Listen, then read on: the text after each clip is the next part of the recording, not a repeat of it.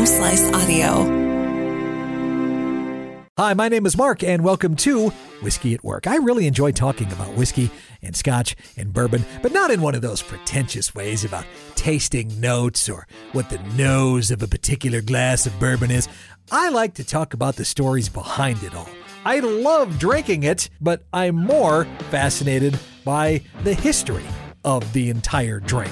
And as we start to head into the colder season right now, one of my absolute favorite drinks to have in the winter months is a hot toddy, especially when I don't feel good. So that got me to thinking, where did this come from? There's a couple of different versions of it, and the truth probably lies somewhere in between. Some people believe in the 1600s it began in India, because they have a Hindi word toddy, which means a beverage made from fermented palm sap. The British, of course, who ruled India at that time, appropriated it, took it back home, would mix hot water with scotch.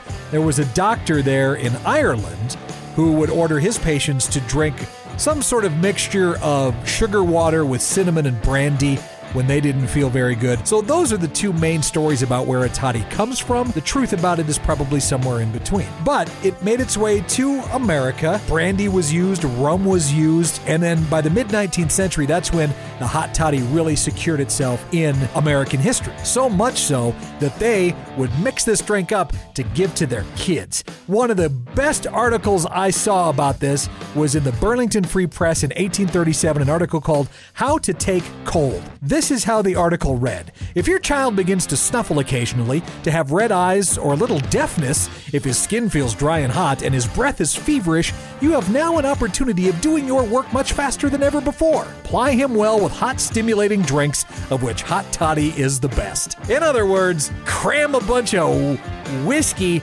down your child's throat. Don't ever do that. Don't give your child any sort of whiskey or bourbon or scotch or rum or brandy, for that matter. But you, on the other hand, should definitely do it if you don't feel good. I can almost guarantee you it's gonna fix your symptoms. Here's my recipe. I like about 1.5 ounces of your, not your best bourbon or whiskey, but like that middle to lower shelf stuff that you can't get rid of.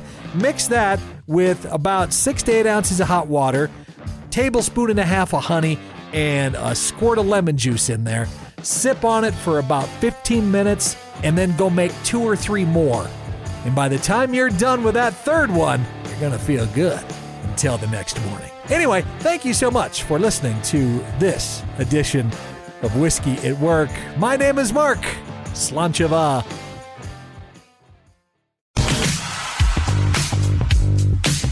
Thank you for listening to this episode of Whiskey at Work. I am the producer and host, Mark Houston, along with Rob Henry. Our shows are engineered by Chris Jaquist, and the video and audio editing is done by our own Russ Haddon. If you like what you hear, we would love a 5-star review wherever you rate your podcast, and leave us a comment as well. It's Whiskey at Work on the Home Slice Audio Network.